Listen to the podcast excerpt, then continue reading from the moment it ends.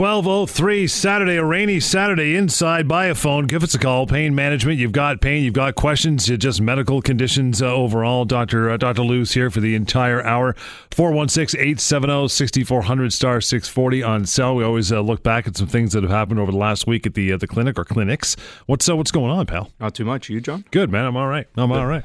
Um, one case that I wanted to really highlight this week because it just uh, highlighted to me the importance of really trying to work with a good team of healthcare professionals versus trying to be your own uh, healthcare professional. I had a patient who came in to see me um, as a result of hearing me hearing me here on the radio. Uh, low back complaint. Mm-hmm. Uh, nothing. Nothing really strange about it. Mechanical low back pain was pretty simple when we went through it. I recommended a treatment plan for him uh, on what he could do to get this better. And when we were done, he was kind of in the mindset that he really wanted to get cupping done for whatever reason. Uh, cupping is when they use like specific cups for fascial adhesions. Uh, but was was what was more important about this, and something that often happens, and I guess I wanted to highlight today uh, to our listeners was that this person had had a friend of his that had low back pain as well, and had cupping done for it, and responded really well to it. So therefore, And therefore, that means that cupping should be good for all types of low back pain. Um, and what I tried to sit, I sat there with him and I tried to explain to him that when you're going in to see a healthcare professional, of course you should be an informed consumer. And so if you want to say, hey, what about cupping? But, and I, I basically explained to him why for his situation, cupping wouldn't necessarily be the best thing, but versus the things that I was recommending would probably be much better. Uh, he did not want to accept that. He, he wanted to only do cupping. Um, and and said, "Nope, this is what my friend said worked for his back pain. I, I, I that's all I want." And I just had to politely tell him that that's not really the way it works, right? We could do it, but I, you know, if you really want, I'll, I'll look at the the side effects of it, and there'd be no big side effects to do cupping for him, besides the fact that he's just not going to get better because his problem's not going to respond and then he'll blame you. and then he'll blame me and that's a bigger thing where you know sometimes and i see a lot of clinics out there that will just have patients who come in even if a if- if a family doctor or a specialist has referred you to a clinic and said uh, here you go i want this patient to have um, interferential current for example and ultrasound therapy Right. it is still the job of the therapist everybody has their own liability and everybody's their own bet. professional it's still their job to do a correct assessment and make sure that the modalities that have been recommended are actually the right things for the problem that the person has. We shouldn't just be doing things because, oh, my friend's friend or my aunt or this person or that person. Pain, we've gone through this. Back pain could be a result of so many different Oh, no things. kidding. Um, and so to just treat it all with cupping would not do it justice. Had cupping been something that I thought would really benefit this person, I would recommend it. In fact, I recommend cupping for some people, uh, depending on the type of pain that they're having. So I just thought it was an important case to highlight. Um, just because again we should be informed consumers when we go see any healthcare professional uh, but we should also listen to what the healthcare professional is saying in terms of the modality and the treatment recommendations because that should be based on what the diagnosis is what the problem at hand is because not every modality is going to help every single problem. And so you have to kind of be able to match up what problem responds to what type of intervention. Uh, and that's the job of the um, of the healthcare provider and the patient together. And it should be a dialogue, but not an absolute one way or another. And so I just thought it was interesting with this patient that uh, he was so set on no only cupping. And I basically recommended to him, I said, if you really want to have the cupping done, I have someone here that can do it. I'm going to tell you right now that you're likely not going to get better. Uh, finally, as I kept talking and he started to understand where I was going with all this, it took a little bit of education. And sure enough, he followed the, the treatment plan recommendations that I had made. Uh, but that's not the first time that I've experienced that type of uh, of case where where a patient, you know, it's it's not uncommon to have somebody come in and say, "Oh yeah, but my aunt's friend did this, and this is what helped them, and this is what I need." And again, your elbow pain, your shoulder pain, your low back pain, your knee pain. There's so many different causes from individual to individual that we can't just be saying that the, something that someone else did is going to help it because the other thing is most people don't know what the actual problem of the low back pain is. You can have mechanical low back pain, but for one person it may be more a joint issue, another person it may be more of a muscle issue, another person may be more fascial. So we have to again work as a team with uh, both the healthcare professionals and uh, the patient, have a dialogue, uh, listen to the recommendations, and then, of course, informed consent is important from every patient. We need to go through with every patient what our plan of management is, what we're recommending, give them the risks and benefits mm-hmm. so that they can make an informed decision and consent to that treatment. So that's also another very important You must spend part. so much time doing that. People saying, uh, yeah. I, I know best. I know what I need. Yeah, people right. always say I know best. I know best, but uh, it, listen, it's not as common as. You, thankfully, it's not as common as as as you know you may think. Uh, but it's but every once in a while, I do get these types of patients, and the people that I have working with me get these types of patients that are just no. This is what I heard. I read on Google that this is the best thing for that, uh, or someone told me, and it's just like you need to get out of that mind frame and listen to what someone's recommending. So will you? I mean, will you eventually treat them and just say, "Look, I'm recommending it's it's not for you, and I I, I don't want to do the treatment because it's not going to help you. You're wasting your time and or money." If at any point I feel that whatever the if they if they're really hard set on something, for example, this patient doing cupping would have had no uh, negative effect to his already existing problem. Uh, however, it wouldn't have really helped. Uh, and so that was my bigger. Would have been a zero sum gain, right? At, yeah, at and that's point. I just want people because the worst thing you can do as a healthcare professional is do something that a patient wants. They don't get better, they blame you. It's it's funny because patients will come in, they'll do treatment for you know weeks with you, uh, and then for whatever reason they'll you know, do something on the side and they'll say, you know what fixed my low back pain? After all that treatment, I finally did this thing and it helped. They don't realize it's a cumulative effect. Right. Uh, so they like to take responsibility for when they get better, but right. when they don't get better, it's, it's your, your responsibility. Yeah, for sure. 416 870 6400 star 640 on cell. Open lines. We have them for you. Have questions for Dr. Lou, pain concerns, bring them on here till 1 o'clock. Ready to uh, take your calls here. Dr. Pain Show, Talk Radio, AM 640. It is 1213 on a rainy Saturday at 416-870-6400 star 640 on cell. Your pain concerns, your health concerns, bring them on. Manny, good afternoon. Hey, how's it going? Good, Manny. What's up with you? Uh, not too bad. Uh, I got flat feet, and uh, I have lower uh, back problems. Mm-hmm. Never really got it looked into, and uh, just wondering what's the best thing I can do. Like, get, would orthotics help or massages? Uh, so, so how old are you, Manny? I'm uh, 34. 34, and has the back been, back pain been going on for a long time, or it's relatively new? On and off. Yeah, you could say on and off. Not uh, yeah, it's for a long time. You can say that. Yeah, for a long time. Yeah, there's no doubt that flat feet uh, could contribute. Obviously, when your feet are flat, uh, your feet are meant to have a natural arch in them to help absorb shock throughout the mm-hmm. body. Um, yeah. And as you lose that arch, there's a little bit more strain put through all the joints. Having said that, it doesn't mean that everybody that has flat feet will develop low back pain. In fact, a lot of people that have flat feet never develop any type of pain syndrome. So you can't say for sure that it's related to the flat feet, but I also can't say for sure that it's not related to it. Uh, and then again, in terms of the treatment recommendation, uh, let's say we did do something to determine, yeah, you know what, if we had a bit of an arch in your foot, uh, that may help diminish your low back pain, then yeah, something like an orthotic might be a good idea. Um, or if we determine no, it's not necessarily related to that, then yeah, maybe some type of a treatment like massage therapy or physio or chiro may be the other option. Or the other option is maybe a little bit of everything. So, um, obviously it's really hard to say without uh, looking at you for sure and assessing it uh, but definitely there can be a contributing factor of your low back pain related to your flat feet what do you stand a lot during the day do you walk what's what's kind of like i do a lot of heavy lifting and stuff at work Okay, so so and I'm in safety shoes. Okay, yeah. So that so it may also be related to just the the repetitive strain sprain of the type of lifting that you're doing, contributing to your low back pain.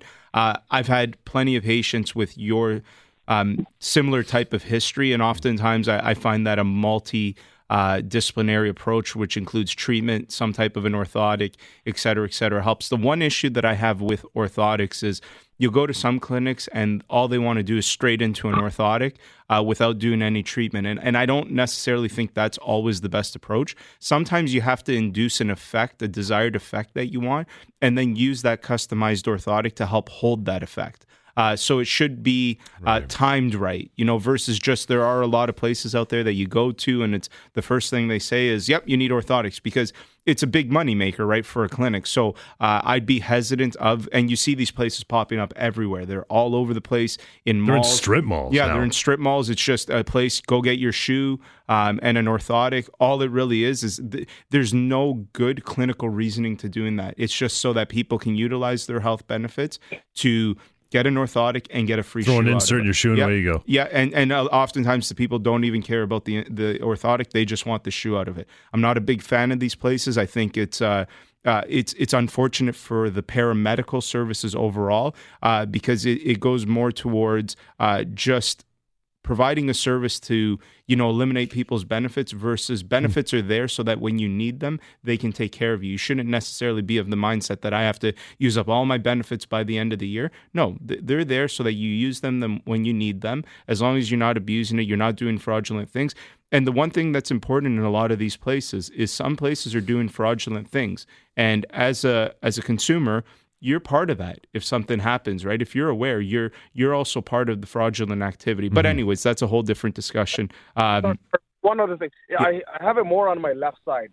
okay M- more uh, what's that the low back pain is more on your left side Yeah, Yeah. the left. Right Yeah. side is it's in the kind of in the hip area and the lower bum. And the lower bum. Yeah, so for sure, it, might be related to the feet. You might have a little bit of a shorter leg on one side. Uh, it could be related to the way, again, you're twisting more often. There's so many things that could be contributing to this. As a general answer uh, to your first question, which was, could the flat feet be contributing to it? Yes, possibly. We'd have to take a look at it for sure. I actually practice my main clinic where I do the assessments is at Highway 27 and Humber College Boulevard, and I see that you're calling from Rexdale, so we're not far from you. So, um, you know that that might be an option for you, Manny, Yeah, okay. uh, Can I get your information after we go off the air, please? for sure. Yep, for sure. I'll give you the number right now. As a matter of fact, one eight five five eight uh, one eight five five five five Doctor Lou D R L O U. There, There you is. stumbled through it once, or info at paincarecanada.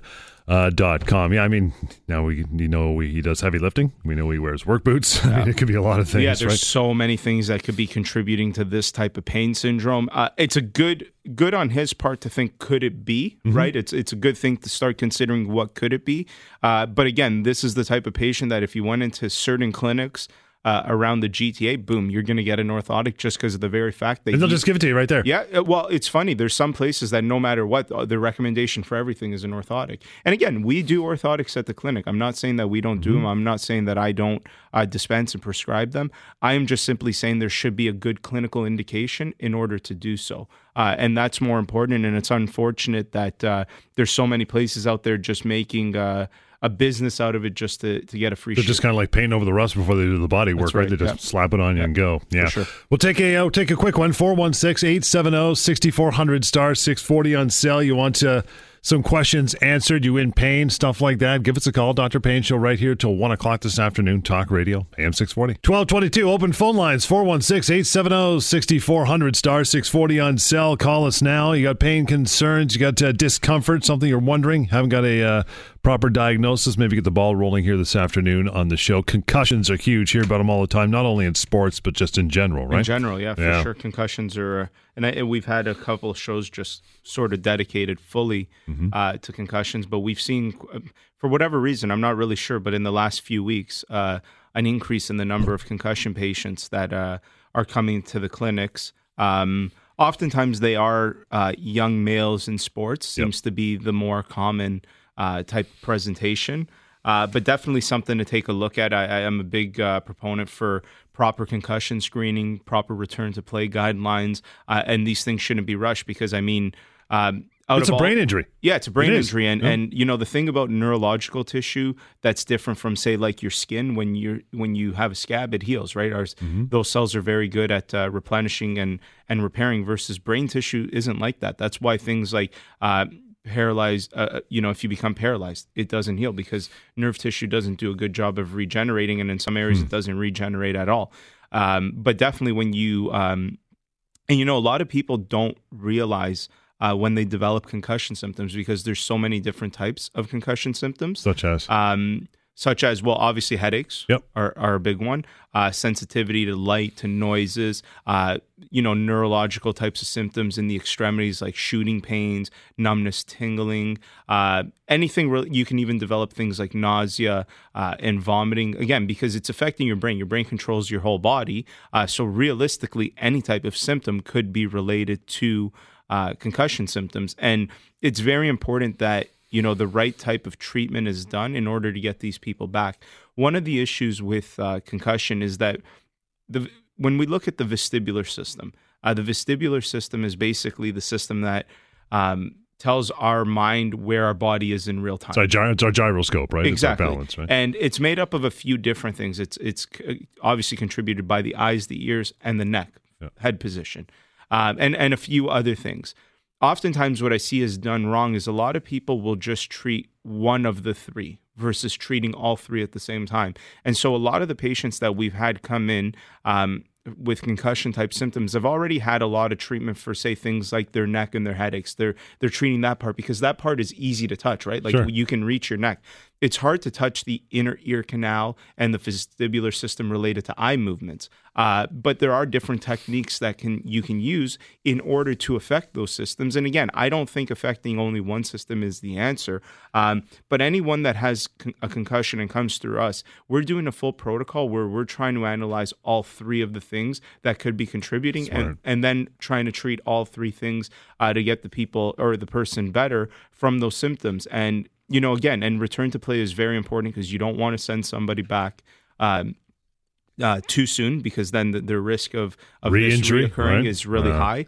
Uh, the other problem is when you're dealing, especially with elite athletes, they don't want to be off of their sport, right? Like it's very hard to tell people who are elite athletes, you got to take time off. It's one of the hardest things that we have a challenge uh, within the sports medicine type world uh, is trying to work with patients and tell them that rest is an important part of their treatment plan. Uh, and so, you know, you have to find ways around it where you kind of make it active rest right? So they may be able to participate in practices as long as there's no head trauma being involved, uh, specifically when we're talking about concussion. But it's definitely um, a thing that you got to work with with the patients uh, to make them understand that rest is a component of of that head trauma for sure. 416-870-6400 star 640 on sale you want to call in how simple in your clinic how simple is some of the simplest things you've seen done that would cause a concussion i mean you don't you don't have to drive your car into a wall and bounce your head off No. a, you know your dashboard you've probably seen simpler yeah, things it's, right it's silly things. I've seen it even with uh, people kind of like bending down to pick something up, and then they smash their head on on the edge of a table, type of thing. Right?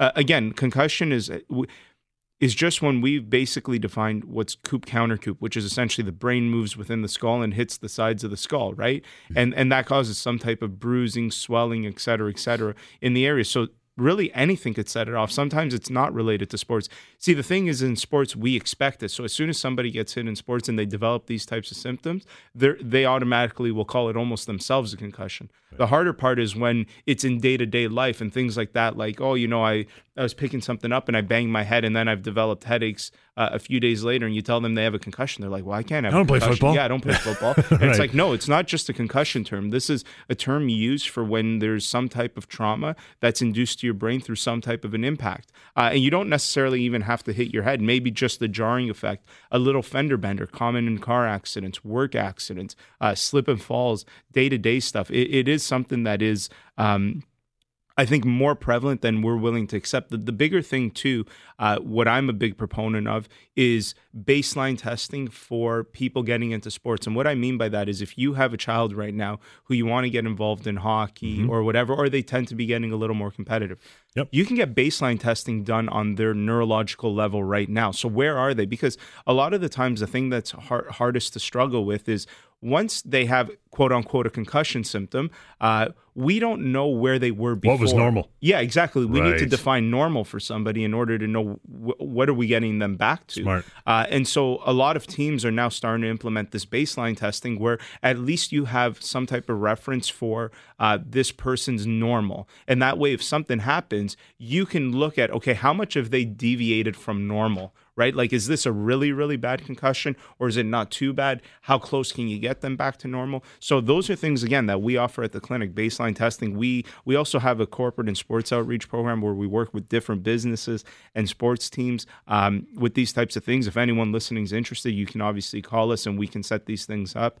uh, to to kind of again baseline testing for um, young people getting involved in a lot of different sports. Really, really important from a diagnostic standpoint. how young will you go Um, I guess it depends at what level they're at Right. and how much uh, trauma. But I mean, that's not to say that a kid who's learning how to skate can't fall and bang his head, Oh, right? so, time. so I mean, you know, three or four is probably pretty young, but maybe six, seven years old is not a bad idea once it starts becoming a little more intense. Got time for your phone calls. Uh, some time to dial in 416 870 6400 star 640 on cell. Reminder free consultations. You go see Dr. Lou. Info at paincarecanada.com for email.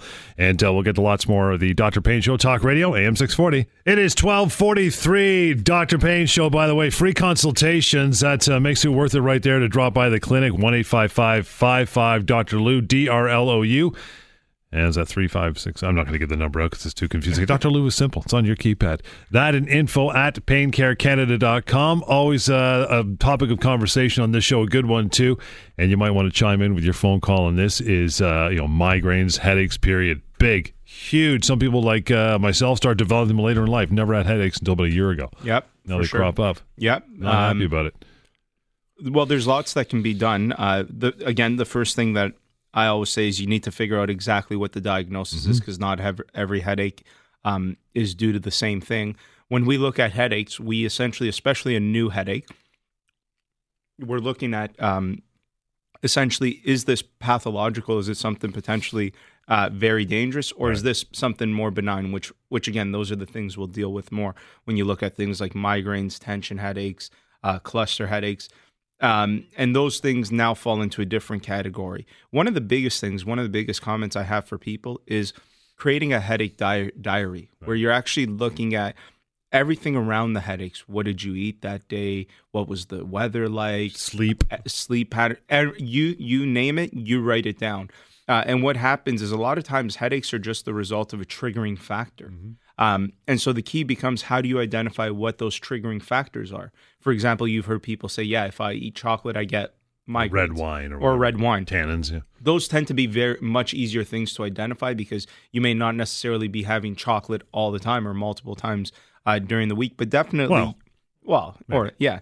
Uh, but, you know, it does become important to identify those because if you can figure out what the trigger is for a headache, you can then make the choice to not you know have that trigger or if you do you know the consequences of it. And so uh, i think that's usually my my first line of recommendation for anyone experiencing headaches. Make a headache diary take it into a professional go through it with that professional so that that way you can look at common features. Again some of them are not as uh, clear cut as chocolate and red wine. Sure. Uh, and that's why you may need a health pro- professional help you because obviously uh, if you know it's chocolate you can just eliminate chocolate. Um, but you should definitely uh, try to look for what the triggering events are for sure. 416 870 6400 star 640 on cell. So, Twinder, uh, good afternoon. How are you? Good, good. How are you guys? Good, man. What's uh, what's your concern? My concern is I'm 20, 28 years old, right? And like when I'm working and stuff, I drink a lot of water because you like I'm supposed to drink a lot of water, but then the, the thing is I'm always going to the washroom and I always have to go take like a number two like four or five times a day, right? And it's really water based and it's not solid, right? And like uh, I feel good after, but some people are saying it's really that's not you know it's not supposed to happen. Right. That's wrong. Yeah, a little so, too too frequent. It's too frequent. Why? Like, what's the ramification? Why is that happening? And what's the ramifications about that? I have a couple of other quick questions as well. But Sure. Well, let me let me just comment on that one quickly. Um, you know, your gut does also absorb water in order to, you know, go, as you say, number two. Uh, so if you're drinking a lot of water, it's just, you know, natural that your gut would absorb more of that water uh, and put it into the um, to the colon and excrete it from the body that way. Uh, so, you know, the only thing you could try is maybe take down your water intake a little and see if uh, if there if it, there's a change at all. The second thing is, like you said, is it necessarily a bad thing? I'm not really sure. It depends on so many things we'd have to go through uh, trying to understand the exact nature of the bowel movement, uh, the consistency, et cetera, et cetera. So there could be a lot of things there uh, contributing to that, but we would need to go through that. So the first thing that I would say is maybe if you just cut down the water a little bit, see if that makes a change. Uh, otherwise, it shouldn't really be based on what other people say. If you feel fine, uh, is that necessarily a bad thing? Maybe not, right? Mm-hmm. So uh, this is kind of how we started the show. It doesn't matter what someone else says because or what they do because that may not necessarily be relevant to your case specifically. Maybe drink half the water you do now, see what happens. Right? Yeah. Well, how much water are you drinking in a day? Uh, probably like more than three liters a day. Yeah, that's a lot of water. a lot of water. Uh, is there a specific reason why you drink that much? I just eh, if I don't drink that much water, then I get hungry and I eat a lot of food, and I don't want to eat a lot. I want to drink a lot of water so that it quenches my hunger. Yeah, you you could maybe you know eating food is also obviously important as long as it's the right foods. Uh, so maybe finding a healthy diet balance uh, becomes very important, right? So that's definitely something to consider. What else you got going on? Water, how much water should I drink quickly? Two liters then is fine.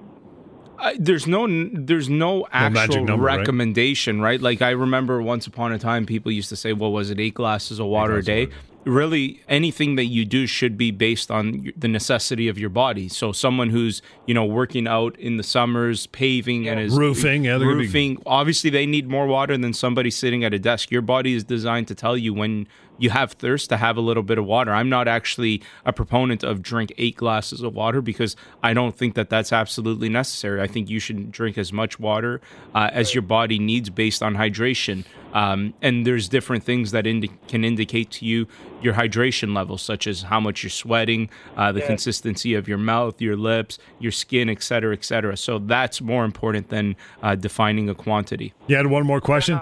One more is Yeah. my mom has a lot ankle problems. Like her feet really swell up really quickly. Like she'll walk like a little bit and like her feet kill her. Like you can't even see her ankle anymore. And she has blood pressure problems. So this is like a two in one question. Like how why why does she why are why does her feet like swell up so quickly? Like it hurts her. Like, like mm-hmm. you can't even see her ankle. It's like you don't even want to look at it. Like it's really it doesn't it doesn't appeal to the eyes. What's wrong there? Yeah. So, well, it's not. It's common with people who uh, have different forms of like heart disease, whether it's diabetes or h- high blood pressure issues, uh, for swelling to occur in the lower extremity. Could be a weight issue, possibly. potentially a weight issue. It's it's related to to the already. It's obviously harder for stuff in your legs to pump back to your heart because of gravity. Um, as you start to develop uh, certain types of issues where you have more fluid in your body, it can pool in your lower limbs, and that's why you get swelling. And so, uh, very common with uh, heart disease type of uh, issues for sure. We'll take more of your calls after break. I got open lines there 416 870 6400 star 640 on your cell. Dr. Pain, Show Talk Radio, AM 640. That ball uh, rolling, the free consultation with Dr. Lou as well at the clinic. Info at paincarecanada.com to call in uh, today for the next half hour or so. As you know, 416 870 6400 star 640 on your cell. Shanta, good, Yeah. how are you? I'm okay. Okay, what's your concern? Okay, my concern is about my husband. And he's diabetic. He was diagnosed when he was 35 years old, and he is 66 now. From last year, his left leg start limping. His uh, nervousness is, uh, you know, affecting his nervousness. He's nervous, and uh, these kind of things are happening to him. Like in, uh, memory-wise, he's losing a little bit memory too. Okay. Wondering if there is anything can be, you know, make him better. So, what is this all due to? Because I see here on the on the comment section, was this following a stroke? Yeah, he's he, he had a stroke in 2003. Well, okay, that was a long time ago. It, and but since last year, he all these things start happening at one time. You know. Okay, and has he had it checked out at all, or no? Yeah, but uh, nobody seems to you know know uh, enough to do anything. You know.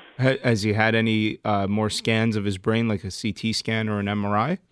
Uh, he didn't go for that. I was I wanted to. Yeah. So I would say, based on all the kind of symptoms that you're saying, they all seem what I would term neurological in nature. So there's some, um, you know, I don't want to use this term necessarily neurodegenerative, but definitely. sorry, I have a, a cold this week. Um, but definitely uh, neurological in nature, uh, which makes me think that uh, definitely a brain scan would be step one just to see if there's any other uh, stroke that he could have had a stroke that you guys wasn't necessarily apparent but has side effects uh, could be some other neurodegenerative process. How old is your husband? He's 66. 66 yeah so it could be i, I would say that your first uh, bet is to try to get him a uh, some type of a brain scan uh, to see what's going on uh, because that'll be what gives the information. Uh, the other thing is someone who's proficient at doing a neurological exam uh, can almost identify what areas of the brain it could potentially be. Uh, you know those the, those people are, are are hard a little bit harder to find someone because I've done I've had a lot of patients where I've picked up stuff just through physical exam findings. Um, but yeah, if you're interested, you could bring them in to to see me. We could set something up. We can go through it, and then uh, uh, I can help facilitate some type of imaging for uh, the brain, which I think would probably be the next prudent uh, step in this case. Okay, can you give me your phone number without your name, just uh, in uh, numerical? Oh, that's a good question. I'm not even sure. I know. I, I know. it is D R L O U. Somebody do the math. Hang on. Let me pull up my phone here. Four. Uh, okay, so one eight five five five five Mm-hmm. three seven Mhm. five six Okay. Uh, eight. Three seven five six eight. So one eight five five five five three six seven five eight. yeah, I'm not even sure that I knew it. I like it the other way around. yeah, it's so much easier with Doctor Lou. Uh, 416-870-6400 star 640 on cell. Got uh, John on the line. Hey, John. Good afternoon. Hey, how you doing? Good, brother. What is happening with you? Uh, I got this uh, issue with my neck uh, for about a year, a year and a half, and uh, had an X-ray. I think my memory is supposed to be correct. The X-ray determined that I had a degenerative uh, disc in my neck, and I constantly had this pain when I go put my right ear to my right shoulder, and it kind of like um, hurts like pretty much close to the I would say the middle of the neck and radiates down almost into the shoulder. And I'm wondering whether or not there's anything I can do for that. Yep, for sure. So one of the, one of the biggest things that I've talked about a lot actually is imaging. When you see, how old are you, John?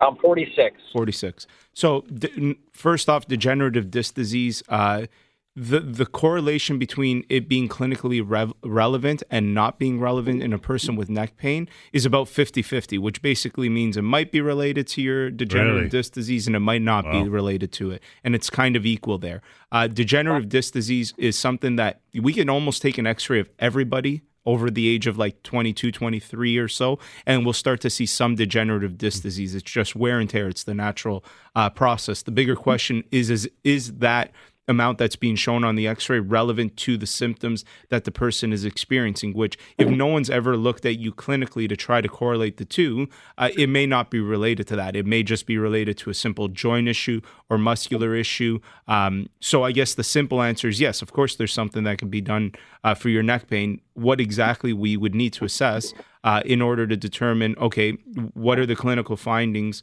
uh, from a physical exam perspective and are they correlating with what the images are showing or are they not correlating it? Because you know that's the problem with imaging tends to be a little bit overused in our healthcare system and the problem with overusing it is that a radiologist's job is to comment on everything that they see Okay. when when a radiologist comments on something like degenerative disc disease or this or that, all these things that what we would just call anomalies, they're just there. It's not necessarily normal, but it's not necessarily bad. Right. You still need to comment on it. Our job as healthcare professionals is to now tell a patient what's on that image. Uh, and when we start saying things, people hear these terms and they think, "Oh, wow, that I've got all this. yeah, I need to get this further checked out." And and that may not be specific to your case, John. I'm just kind of using that as a as a leeway into another topic. But uh, from your perspective, for sure, you it might be related to that. It might not be related to that. There's definitely, you know, if the neck pain has only been going on for a year, there's no reason why it's not something that should be able to get managed uh, from a very conservative per- perspective. It's just a matter of someone taking a look at it and and trying to get to the bottom of it. So is this like almost one of those conditions that, um, just like how a lot of uh, children get diagnosed with uh, a, um, ADHD or attention whatever. deficit disorder? Is it almost kind of the same like premise where um, I guess a lot of practitioners will automatically assume because there is a, a degenerative disc that the problem uh, is, uh, therein lies is the disc, and that's actually not even the question. Yeah, and and so the the other issue too is depending on the person that you're seeing. See, pain management is kind of its own little separate niche if you really look at it. But however, it's kind of dealt with as almost like not a big deal because again, I've, uh, something I always say is pain often affects the quality of our lives and not necessarily the quantity. And so we have a lot of specializations related to specific things that affect the quantity of our lives. But yeah, definitely, I think that a lot of people, number one, general practitioners, and not all, but there's some, and, and even some chiropractors, some physiotherapists. I'm not going to say that it's um, uh, profession specific, but in general, most people don't have a good handle of what's going on uh, when it comes to pain management. And again, once a doctor takes an x ray and sees degenerative disc, it's the easiest thing to tell a patient because, in the absence of telling them that, they may have to say, Well, I'm not really sure. And Right. you know, a lot of times they don't want to say, "I'm not really sure." And yeah, is it analogous to the attention deficit in kids?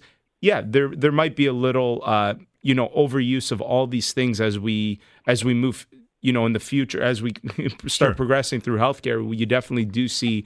Um, a lot of terms being thrown around. Like one of them that I'm not a big fan of is something like fibromyalgia, right? It- That's it's just- now it's a disease, yeah, right? and all it just Yeah. means is pain, right? That's all it means. But we've termed it something so that when you term it something, someone can use that term to describe themselves. There can now be a whole new set of treatment intervention uh, towards Wow. that new problem. So it, it it is it might be analogous, but you know.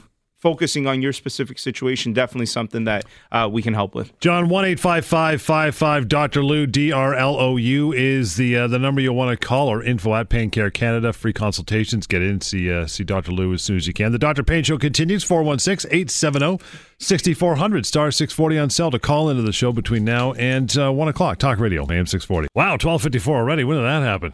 That happened right now. Big time. you got a, a couple minutes. You want to get a phone call in 416 870 6400 star 640 on cell. Barring that, we will continue our discussion on the uh, the evil migraine, the headaches that so many people suffer. Yeah. The headaches, yeah, for sure. Um, and again, that that my biggest recommendation going back is the headache diary. Uh, but like all things pain related, see the thing is, people often um, when you say, "Do you have pain?" and they talking about headaches, they don't think headaches are pain for whatever reason. Uh, but it's still defined as some type Yeah, of right. a pain syndrome. Uh, even like numbness. I, See the the bigger thing is character of pain. Even when when I ask people who have like numbness and tingling, I'll Right. say, you know, where is your pain? And they'll say, I don't have pain. I have numbness and tingling. That's good. They're describing a type of uh, pain type of um character, uh, but that doesn't necessarily mean that they don't have pain. Uh, but the biggest thing, again, just to reiterate for everybody listening that is experiencing headaches, they've been experiencing them for a long time. The headache diary, writing down every single thing you can think of, um, what you ate that day, being as specific in terms of quantity, uh, where you got that stuff from, because maybe that could be a triggering factor. The type of detergent that you use, uh, the types of things you use to clean your house, where you were, uh, et cetera, et cetera. All those things can have um, uh, in it can have an, uh, an effect in terms of us trying to figure out what the triggering factor is so that we can remove it. And, you know, the other thing is some headaches, um, a big component of most headaches is the musculoskeletal system, the upper back and the neck. Uh, that we we diminish how important those things are and how much they contribute to neck pain. And a lot of headaches are just a referral pattern from the neck itself. Like, So- could it be something as simple as swapping out a pillow? Potentially, it could be Right. something as simple as that. It may not be as simple as that. Right. It may be more, uh, you know, they're working at a desk and their monitor is not set up. Or the cell right, phone Yeah, the right. itis. yeah, the right ergonomic uh, way to do things, or the more ideal way to do things. And so, you know, that may be a contributing factor, and maybe re- related to the type of work they're doing. Uh, if they're working out a lot, like I've seen, I've I've met a lot of people who are borderline bodybuilders, and they talk about they have a lot of headaches. Well, sure, when you're doing, you know, trap. Uh, you know, For sure. you're working your traps out all the time, those things become tense. There's nerves there that go into your scalp. You're going to create headaches for sure. It's just inevitable. We'll get to a call here. Vivine, good afternoon. How are you? Hi, good, thank you. I have What- a quick question. Sure, go Yeah. ahead. Okay, so I've been seeing a chiropractor three times per week for the last year, um, approximately, Mhm. and we're going into our second year because I have a bruised spine injury from a car accident many moons ago, um, and because I have pain every day. But now I've always been concerned about the neck, um, you know, the the the um, you know, tw- twisting your neck. I forgot the name. I'm a bit nervous, probably, Mhm. but I for, I don't feel comfortable with it. Mhm. I, I do feel relief though, having gone for a year. It's first time giving that treatment a chance. Mhm. But I I stopped for about four four weeks, uh, four months, and now it's I'm back to almost where I am. And I'm trying to think: is there another option for someone that's afraid of their neck being turned the way? Yeah, the does? manipulation, you The mean? manipulation. That's the word Yeah. I'm looking for. Thank you. Yeah, no I'm problem. afraid of it, and he's aware of it, and he he's very gentle. I'm not complaining about him, but I just wonder if there's an alternative for someone like me that has a bruised spine injury from a car accident. It's very old. It's everyday pain. Work wherever, have adjustable Yeah. chairs, all kinds of situation. Is there anything else other than drugs all the time? Yeah, for sure. There's always uh, some type of an alternative. uh, to any type of treatment intervention. I guess the bigger question becomes: Is it as an, an effective uh, Yeah. type of treatment? So when you look at something like a manipulation, what a manipulation is is actually doing is every single joint in your body has a range of motion. Uh, Right. and we usually try to divide that range of motion into quarters. So there's the first quarter of range, the second, third, and the Uh-huh. fourth. A, a manipulation takes a, a little past the end range um, Right. in order to create uh, some type of a neurological effect. So you can also do something that's called immobilization, which you would say like a grade four mobilization, which is right in that end range, mobilizing into that uh, joint. So that's an option. You could use other interventions like acupuncture, soft tissue therapies. Yeah, I've tried Ex- everything. Yeah. So, and it's just a matter of does it have as good of an effect for you as those other things? But I would definitely say that anytime someone is afraid of something, Yeah. I, I believe personally that that would um, diminish uh, the prognosis Yeah. of that intervention just because there's a fear component, right? Uh, and so if there's a fear component, then you should try to do your best to eliminate that fear component and do other things. So there are other things uh, that could be done for sure. Um, I always go through with my patients if they're afraid of, and even things like acupuncture. Some people just don't like needles, right? So, Right. uh, although I may think, yeah, that's the best thing that's going to help your situation. If they don't like needles, I, I'm not going to use needles, right? Same thing. If if I've recommended a manipulation to someone uh, and they don't like you know the feeling of it or the noise that it makes whatever whatever then you know we got to try to find an alternative as uh, as a team. Again that dialogue between uh, patient and doctor. Uh, but the big thing is what i started with is the informed consent. As long as you're giving that person consent to do it although you're afraid they're still allowed to do it. But if at any point you feel like you know you know what? I want to stop this. I want to try something different all you have to do is say that and they have they have to stop and look for something different Moving forward till next time, 1 855 55 Dr. Lou, D R L O U. Free consultation. Call in, get a hold of Dr. Lou for that, and info at paincarecanada.com. You want to drop him an email as well. We'll see you back here next Saturday. Dr. Pain Show Talk Radio, AM 640.